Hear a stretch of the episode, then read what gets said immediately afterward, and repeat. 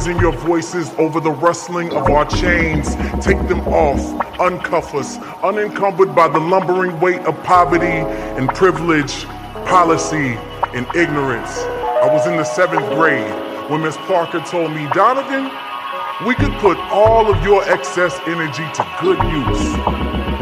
And she introduced me to the sound of my own voice. She gave me a stage, a platform, told me that our stories are the ladders that make it easier for us to touch the stars. So